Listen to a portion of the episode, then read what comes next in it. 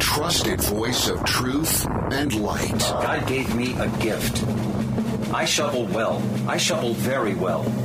And a rally point for those who've accepted the reality that they are not sheep. We've got a blind date with destiny.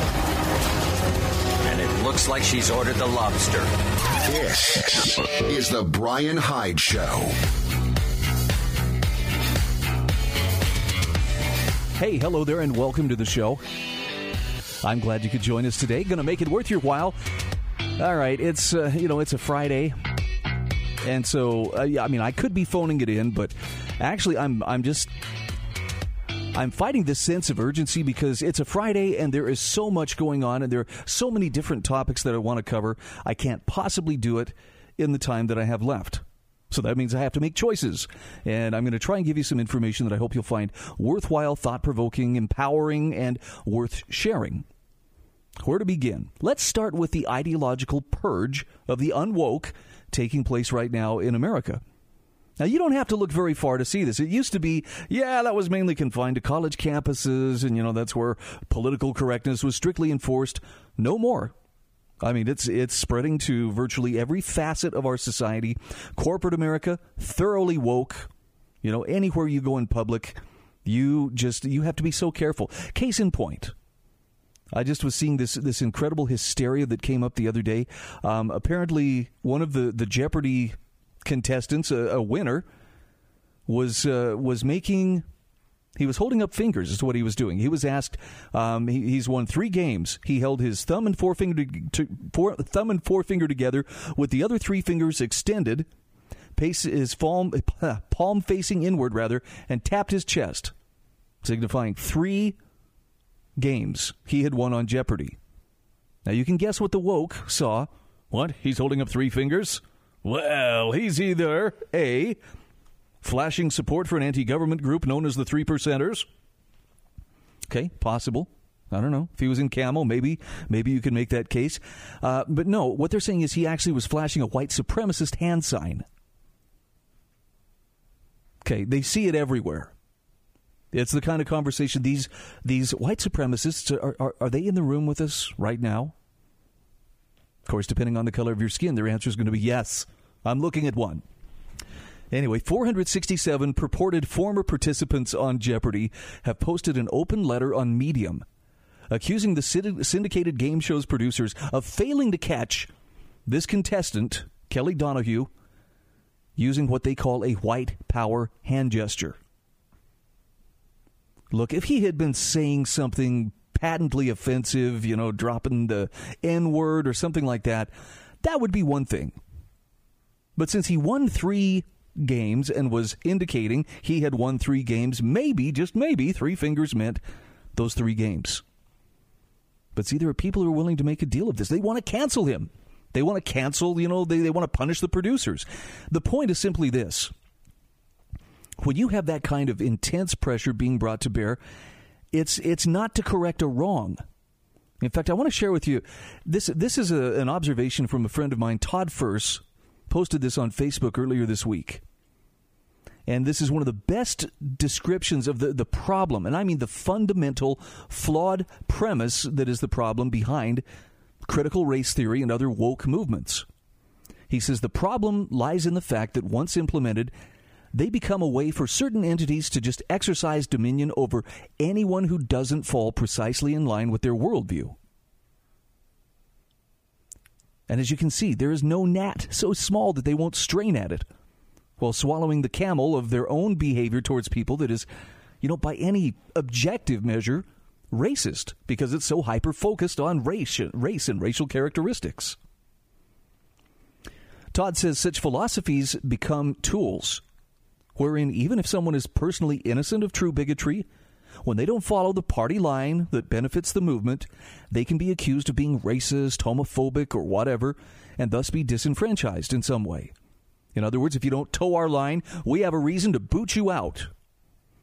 So, in education, when it becomes re education, parties seeking to shut down dissenting thought in society can educate children to disavow literally any philosophy that doesn't support their agenda.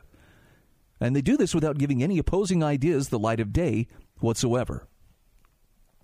Further, He says such entities can indirectly shut down any organization with whom they have differences or with whose philosophies they see as threatening to their political power. All they have to do is teach children that an unapproved organization, for instance, their family's church, embraces ideas that are racist, homophobic, anti environment, whatever, based on the litmus test provided by whatever enlightened understanding can be used to eliminate dissent. Now, Todd warns here. He says, if you don't think this is a real danger, you haven't actually studied history. All one needs to do is understand any to understand any problem in society is to figure out who profits by its existence in some way.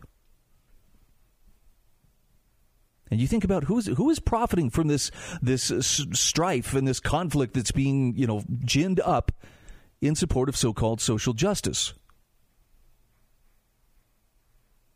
I mean, I think there are an awful lot of people who are wrongly being accused of harboring, you know, ill intention.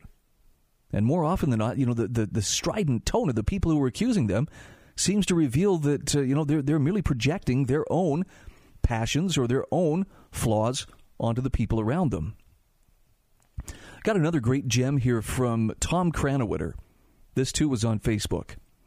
And he makes the case here that critical race theorists and their many minions who now provide training in government offices or schools or corporate boardrooms reject policies and principles of non discrimination. Yeah, they're the ones who claim that, well, we have to discriminate. It's, it's the only way that we can fix the problem of discrimination.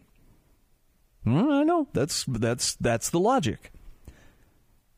But when you look at how they do what they do, Tom Krannawitter makes the case Look at it. They they they reject equal protection of the laws. They reject the idea of equal individual natural and civil rights, private property, free speech. None of those things matter if you are in disagreement with them. You have to be denied all of them because you are not in line with their uniform way of thinking. They reject open competition in which everyone's free to compete based on merit. He says critical race theorists reject all these things as mere disguises for white supremacy, white oppression, white paternalism. But he says in truth, it's the critical race theorists who are the real paternalists.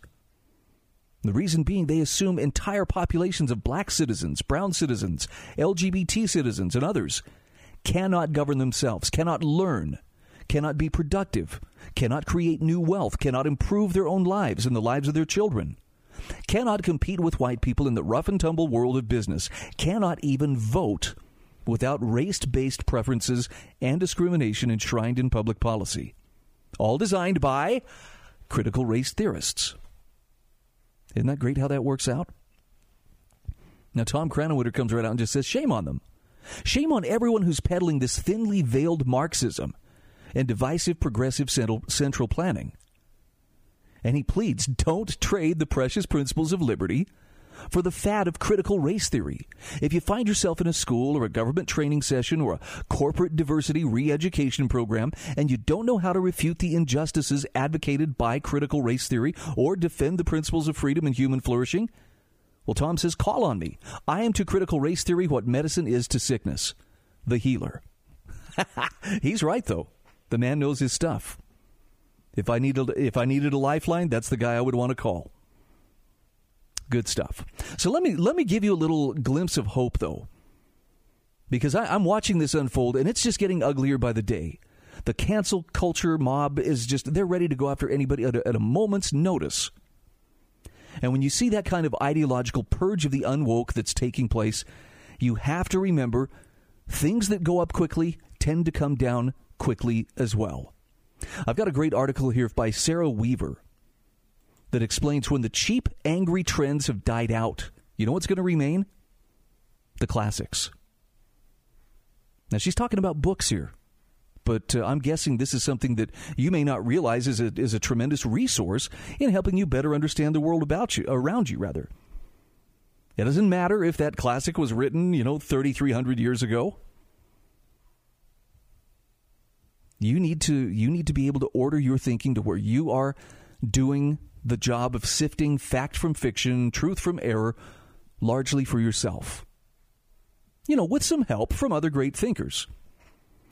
Sarah Weaver explains the classics are classics for a reason and they offer valuable, time worn lessons about humanity itself. Okay, so what is it that makes the classics relevant in our time?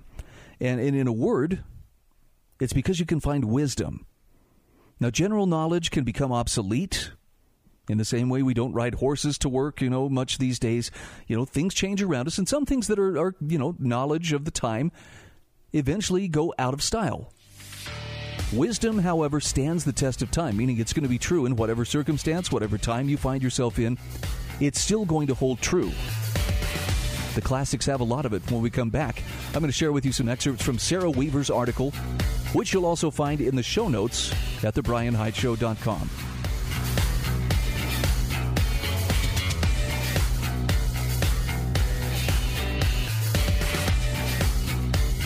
This is The Bryan Hyde Show.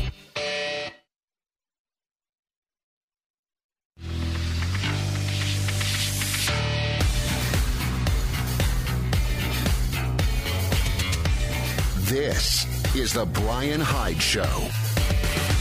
All right, welcome back to the show. I'm going to share this article by Sarah Weaver. When the cheap, angry trends have died out, the classics will remain. Now, you may think this is very simplistic and you may actually disagree. Why, why would books matter so much when the world is falling apart around us? And that is a fair question. But I think after you hear some of the points that Sarah has to make here, you'll understand that with everything around us that is shifting, everything that's changing, things you were uh, able to think or even say, you know, without any embarrassment or apology, even just a couple of years ago, now are caused to be canceled by the cancel culture mob. So, where is something that is more sure footed? Where is a place you can put your feet where the sand doesn't seem to be shifting right under them? The answer is the classics. Here's what uh, Sarah Weaver has to say. She says, We were excited to see the sign at the Lansing Mall, Barnes and Noble Booksellers. She and her roommate were on, her, on their spring break excursion, shopping in another city when they spotted the national bookselling chain, and they envisioned a long hour of perusing the great books from Cicero to Tolstoy, Shakespeare to Dickens, Plato to Faulkner. In fact, she says her roommate joked she never made it out of a bookstore without purchasing at least one volume. After walking through a maze of board games, Harry Potter paraphernalia, and $10 romance novels, we found the classics section. Now, that section is in air quotes here, or in, in quotation marks. A barely 10 foot wide corner where Hamlet was shoved up beside Catcher in the Rye in an uneven pile. For all the store owners and its patrons cared, the sign at the top could have just read old stuff. Sarah says perhaps booksellers who ne- neglect the demands, or who neglect rather the classics, are merely responding to market demands. I mean, who wants to read those old white guys anyway? Well, maybe no one does for now. But she says booksellers should still put their time and resources towards presenting their customers the greatest literature of the Western world. Recently, the historically black college, Howard University, dissolved its classics department as part of prioritization efforts at the college. But as Harvard professor of philosophy Cornel West and CEO of the Classic Learning Test, uh, Jeremy Tate, said in an op ed for the Washington Post, academia's continual campaign to disregard or neglect the classics is a sign of spiritual decay, moral decline, and a deep intellectual narrowness running amok in American culture. Wow. Is that ever on target? In fact, as the op ed pointed out, many black civil rights leaders, such as Frederick Douglass and Martin Luther King Jr., have praised and benefited from reading the classics. Indeed, reading and studying the classics is how we become our full selves, spiritually free and morally great. That's according to West and Tate. By the way, this is absolutely true. And I'm not just saying that because, yeah, that's a good idea. It makes sense to me. I'm saying it because I have seen it apply in the lives of other people, including in my own life. What happens when we come face to face with greatness in the form of the great minds that came before us? That's how you become the best version of yourself. And part of it is becoming a truly good person, a person of great character. So you can see why there is a spiritual consideration as well as a moral consideration here. Sarah Weaver writes The classics are classics for a reason. Western society didn't randomly decide that certain people in certain periods would write the books students would begrudgingly skim for lit class centuries later. The classic books, whether from the classical period itself, like the Odyssey, or written centuries later, Oliver Twist, Huckleberry Finn, say something about humanity itself. She asks, Who hasn't felt the irresistible call of the siren song and thanked his foresight in removing the means to act on that temptation, as Ulysses did? Who hasn't witnessed the complete failure of government run charity to actually alleviate poverty?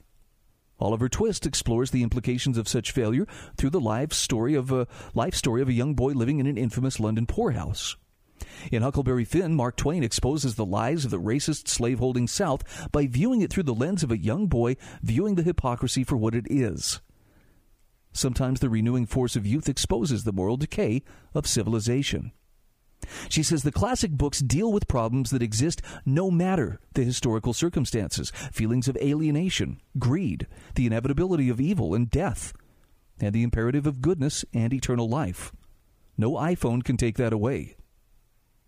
Sarah Weaver writes The eternal human lessons discussed in the classics are why those books last. On Medium.com, Spencer Baum writes about the importance of reading classic literature. Focusing on the timeless lessons of Moby Dick, Baum puts it well.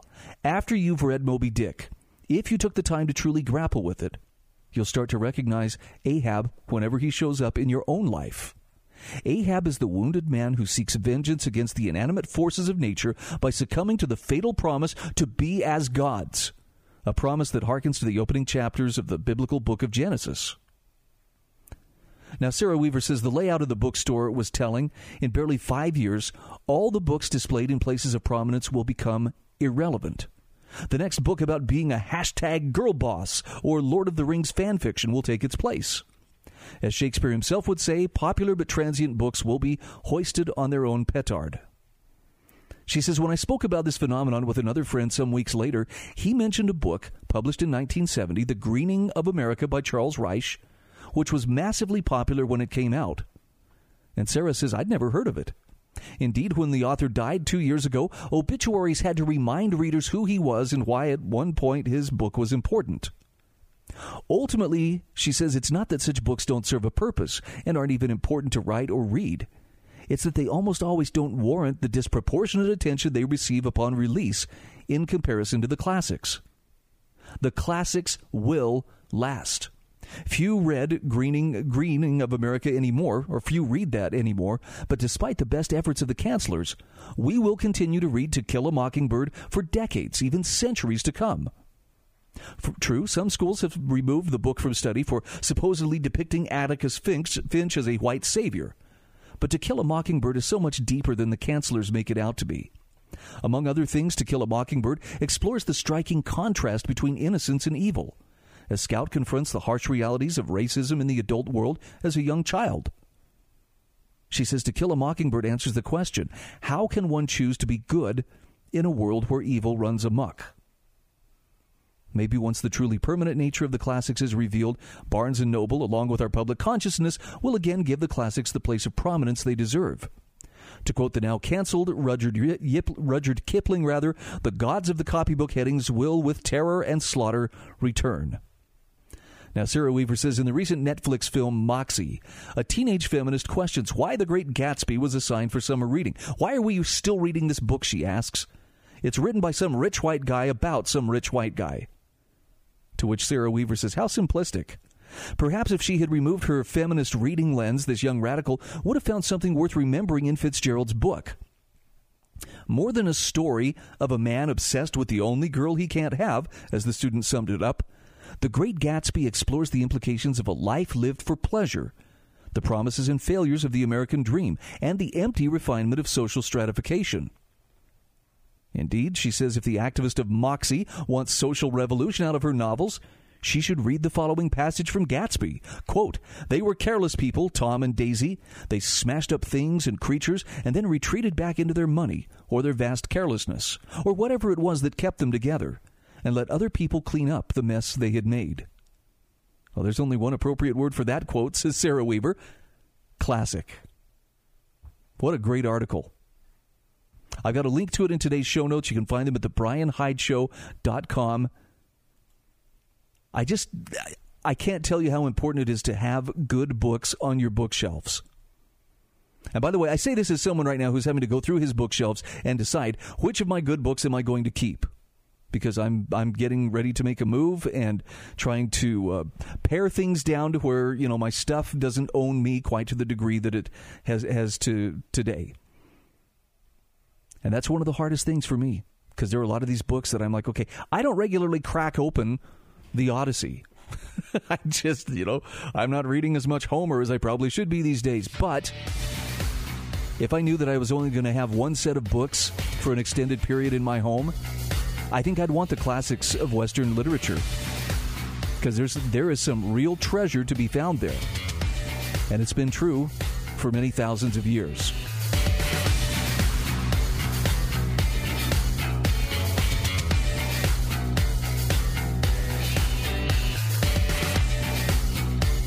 This is the Bryan Hyde Show.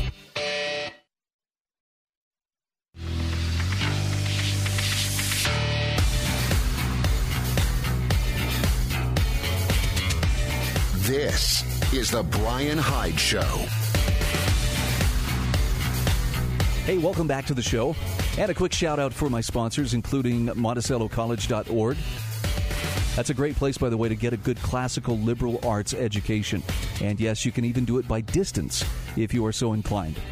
Also, a quick toot of the horn for HSLAmmo.com and pure-light.com. These are wonderful sponsors. You'll find links to them in the show notes at thebrianhydeshow.com, as well as links to all the various articles and commentaries that uh, I discuss in this hour of the program. So, just out of curiosity, if I'm assuming that you're listening to this show because at some level you believe that living as a free man or woman is preferable to living as a subject or a slave or a sheep. Can I just ask though, do you ever feel like you are part of a despised minority? I mean, depending on your experience, you know, some people would be like, oh, absolutely. you want to be unpopular?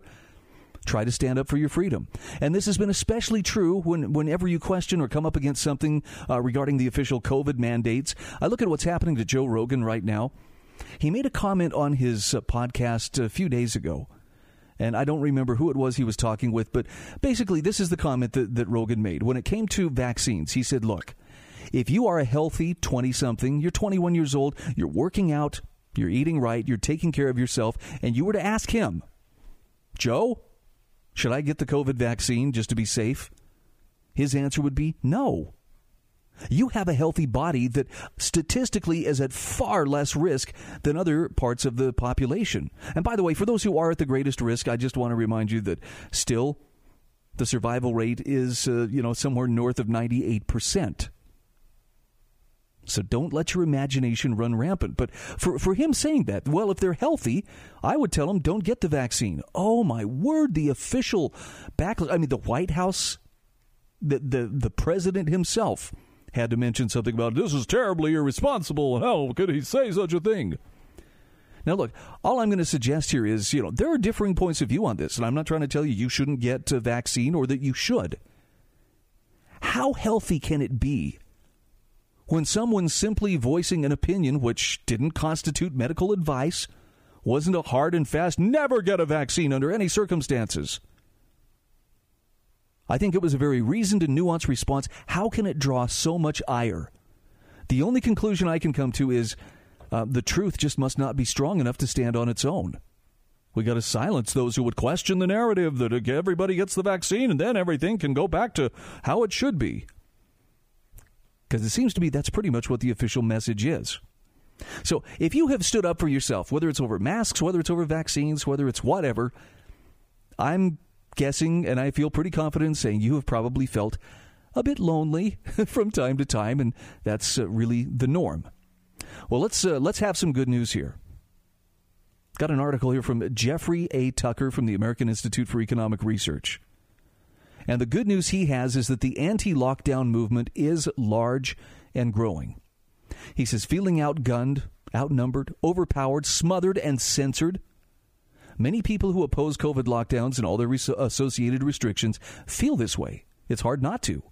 You can hardly post on social media without triggering warnings, corrections, sometimes outright blocks. And he says bans are part of the mix too, the complete deplatforming of people merely because they want their freedoms back. He says it's creepy. We never thought we would see these days, but here they are. Meanwhile, the mainstream media continues to push restrictions, mask mandates, and vaccine passports just as it has for the past 14 months.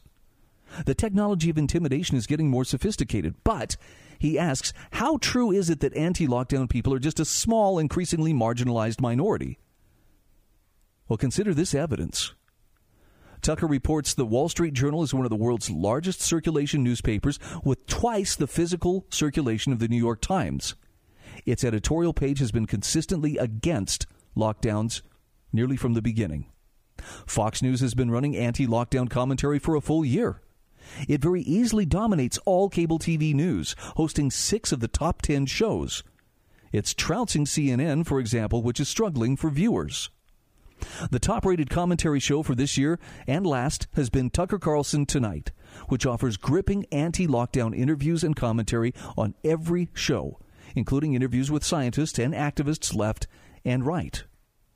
Elon Musk, one of the most prominent tech entrepreneurs in the world, has fiercely spoken out against lockdowns.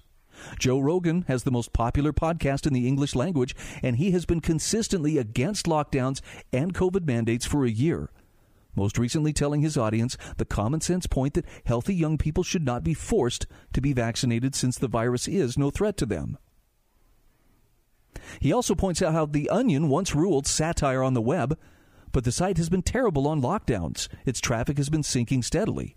The anti lockdown Babylon Bee started low and has soared to new heights, often beating The Onion.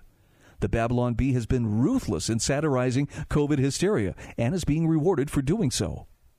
The Epoch Times has as much web traffic as the Wall Street Journal and has been fantastic on lockdowns, including running a full 45 minute long interview with Great Barrington Declaration signatory Jayanata, Jayanata, let me try that again, Jayanta Bhattacharya.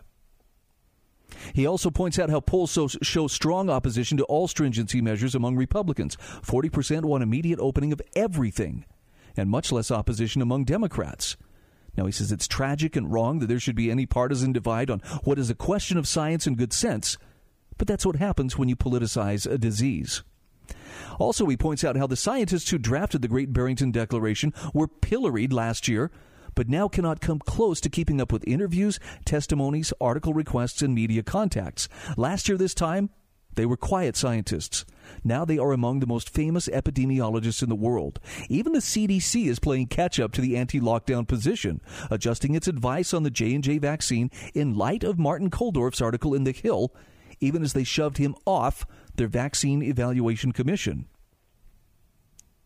Now, Jeffrey Tucker also points out that protests are rarely reported by the national media, but they are happening. The Five Freedoms campaign, pushed by the Daily Clout, is gaining traction. Those freedoms are no vaccine passports, no mask mandates, no emergency law, open schools up 100%, and freedom of commerce, worship, and petition. And finally, he points out how noncompliance is nationwide. Many parts of the country were speakeasies since last April, but now the push to live life normally is spreading even to New York, where the hardcore scene this past weekend publicly flouted all regulations and is thus being investigated. So it would be safe to say that uh, the the tide is turning in favor of those of us who do not support lockdowns. Jeffrey Tucker says the most important reason why anti-lockdowners should not feel demoralized is that the facts are overwhelming on the side of freedom and traditional public health principles. And from here he has a number of different charts illustrating what happens with Massachusetts versus Michigan versus Texas versus Florida you have to see these to check them out for yourself. But suffice it to say, there is plenty of data to draw upon that shows locking down a society, mandating this, mandating that, has no discernible impact on how the virus spreads throughout a society. In other words, the, vi- the trajectory of the virus follows a common pattern, reducing in severity as it mutates over time, and herd immunity creates endemicity through natural immunity and vaccines. That's the same path a respiratory virus has followed for the last hundred years. Not surprising. In fact, Jeffrey Tucker says perhaps the only real surprise in the data is how completely the op- how the completely open states did not perform badly compared with the closed states. Texas is a case in point. It's open with no disaster. So the lesson lockdown policies failed to protect the vulnerable and otherwise did little to nothing actually to suppress or otherwise control the virus. By the way, the American Institute for Economic Research has assembled fully 35 different studies revealing no connection between lockdowns and disease outcomes. In addition, the Heritage Foundation has published an outstanding roundup of the COVID experience, revealing lockdowns were largely political theater distracting from, from what should have been good public health practice. Finally, it appears that even Mayor Bill de Blasio is promising a, quote, full reopening of New York City by July 1st. Now, that's a change he credits to vaccines, which is fine but unprovable, but also reflects a huge shift in public opinion. Other states are racing to open as well. These people track polls because they sense the shift. He says, Here's what I see coming in the next year, or in the rest of the year, rather. Once most everything is opened and more and more people calm down from the disease panic, there will be a realization, slow at first, then all at once, that what happened over these past 14 months was a catastrophic disaster of public health without a precedent. The collateral damage is unfathomable. He says the reason why the lockdown advocates are intensifying their perception and exercise of hegemony right now is to forestall the possibility that the entire lockdown praxis will fall into massive disrepute. They will not get their way. And he says, let the blowback begin. By the way, waiting for someone to give you permission to resume normal life ain't going to happen. Resume your normal life and watch how quickly they come around and say, well, I, we were just going to give that back to you anyways. Because they know they can't stop you. This is The Bryan Hyde Show.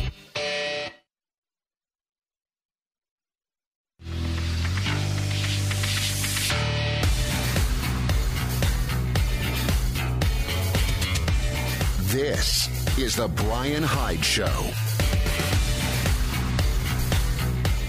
All right, welcome back to the show.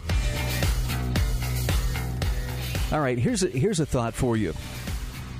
If you knew that there was someone who was out to uh, amass and consolidate as much power over you as possible, what would you do about it? Would you, I mean, would you just simply, well, I guess I'll just have to vote smarter next time and, you know, uh, by gosh, we'll win the next one around, I guess?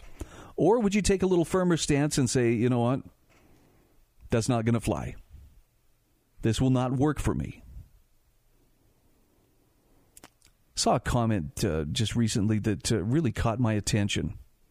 And it was something along the lines of, you know what? If we live in a time where, you know, you can give your kid a sex change operation and you have all of this craziness going on and it's only wrong to uh, to believe that there's such a thing as right and wrong, you are under no obligation to follow rules when the rules are being handed to you by essentially a, a serial killer. Well, that's a, that's a big nope. Nope, not going to do it. But how do you actually escape those plans? This is where voting with your feet may be an option. Got a great article here from Jeff Thomas. This was published on lewrockwell.com earlier today. He says the concept of government is that the people grant to a small group of individuals the ability to establish and maintain controls over them. But the inherent flaw in such a concept is that any government will invariably and continually expand upon its controls, resulting in the ever diminishing freedom of those who granted them the power. For instance, he says, When I was a schoolboy, I was taught that the feudal system of the Middle Ages consisted of the serfs tilling small plots of land that belonged to a king or lord.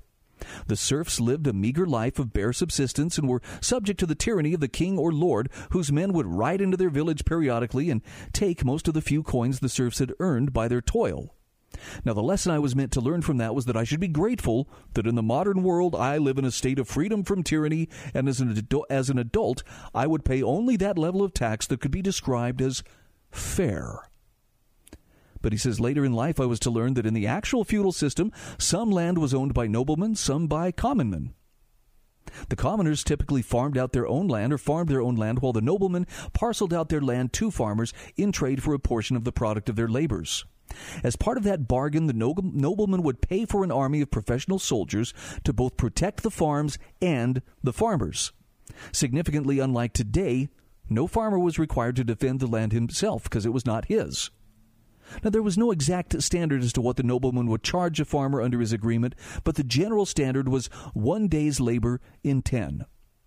Now, this was not an amount imposed or regulated by any government. The nobleman could charge as much as he wished. However, if he raised his rate significantly, he would find that farmers would leave and move to another nobleman's farm. So the 10% was in essence a rate that evolved over time through a free market. Now, today, of course, most companies, if most com- countries rather, uh, levied an income tax of a mere 10%, there would be dancing in the streets. And the days of one simple, straightforward tax, however, are gone, long gone.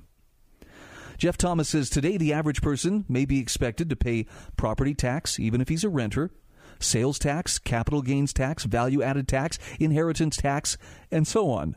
The laundry list of taxes is so long and so complex that it's no longer possible to compute what the total tax level is for anyone. And to this, we add the hidden tax of inflation. In the U.S., for example, the Federal Reserve has over the last 100 years devalued the dollar by 98%. That's a pretty hefty tax indeed, and the U.S. is not alone in this. Over fi- only 50 years ago, the average man might work a 40 hour week to support a wife who remained at home raising the children. He often had a mortgage on his home, but might have it paid off in 10 years. He paid cash for nearly everything else that he and his family owned or consumed. Today, both husband and wife generally must be employed full time. In spite of this, they can't afford as many children as their parents could, and they generally remain in debt their entire lives, even after retirement. This is significant inflation by any measure. In contrast, in the Middle Ages, the cost of goods might remain the same throughout the entire lifetime of an individual. In light of the above, the 10% that was paid by the serfs is actually starting to look very good indeed. However, Jeff Thomas says the great majority of people in the first world are likely to say, What can you do? It's the same all over the world. You might as well get used to it. And his answer is, well, no, actually, it's not. There are many governmental and economic systems out there, and quite a, quite a bit more serf friendly than those in major countries. Now, he's talking about places like the British Virgin Islands, the Cayman Islands, Bermuda, and the Bahamas, which have no income tax. Further, some have no property tax, no sales tax, capital gains tax, value added tax, inheritance tax, and so on. So, how is this possible? Well, he says the OECD countries state that it's largely accomplished through money laundering, but that's not the case. In fact, low tax jurisdictions are known to have some of the most stringent banking laws in the world. The success of these jurisdictions is actually quite simple. Most of them are small, they have small populations, and therefore only need a small government. Yet each jurisdiction can accommodate large numbers of investors from overseas. This results in a very high level of income per capita. But unlike co- large countries, the money that is deposited or invested there is overseas money, so it's not captive. Investors can transfer it out overnight if need be. So even if the politicians are no better than those in larger comp- in, in larger countries rather, generally they are of the same ilk. They're aware that like the noblemen of old, if they attempt to impose taxation well, business is going to dry up quickly. In fact, such a free market dictates that the jurisdictions keep on their toes and keep trying to outdo their competitors by being more investment friendly. Therefore, politicians in these countries who might be only too happy to promise entitlements to their constituents, then tax them to the hilt in order to pay for entitlements, are instead kept restrained by their own system. Now, are there downsides to living in a low tax jurisdiction? Yes. As most of them are small but require a very high standard of living in order to attract investors, they must import virtually all goods needed by residents.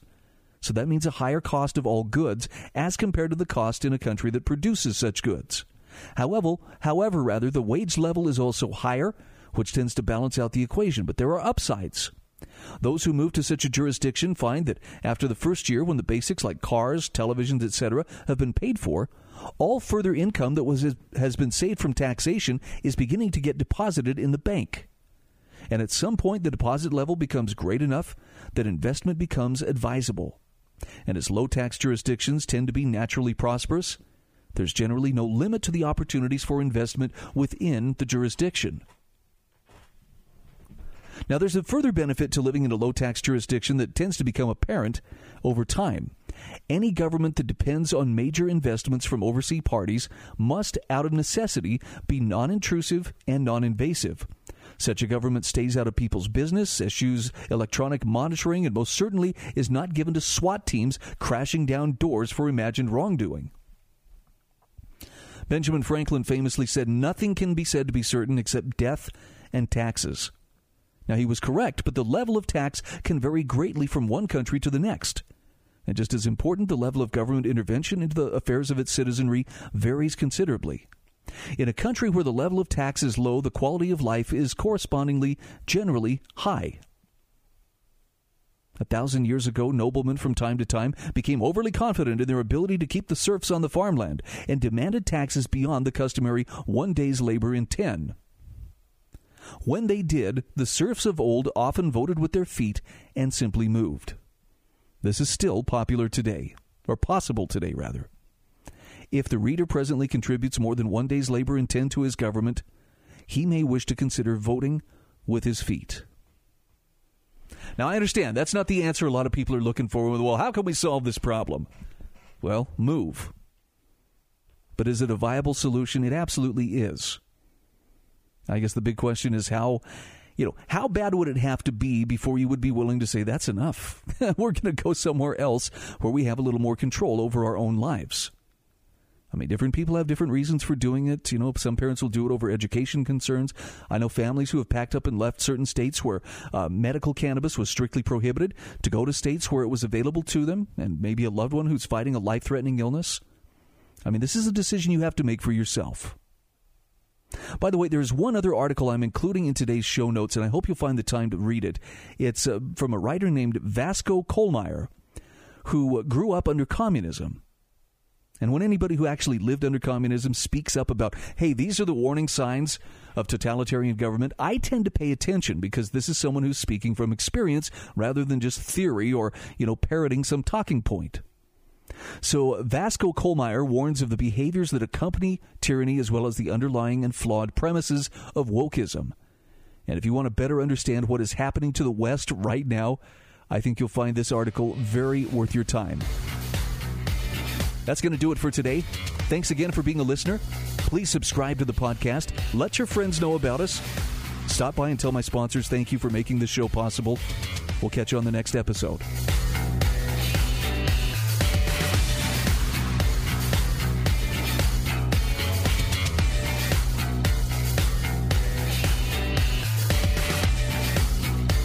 This is The Bryan Hyde Show.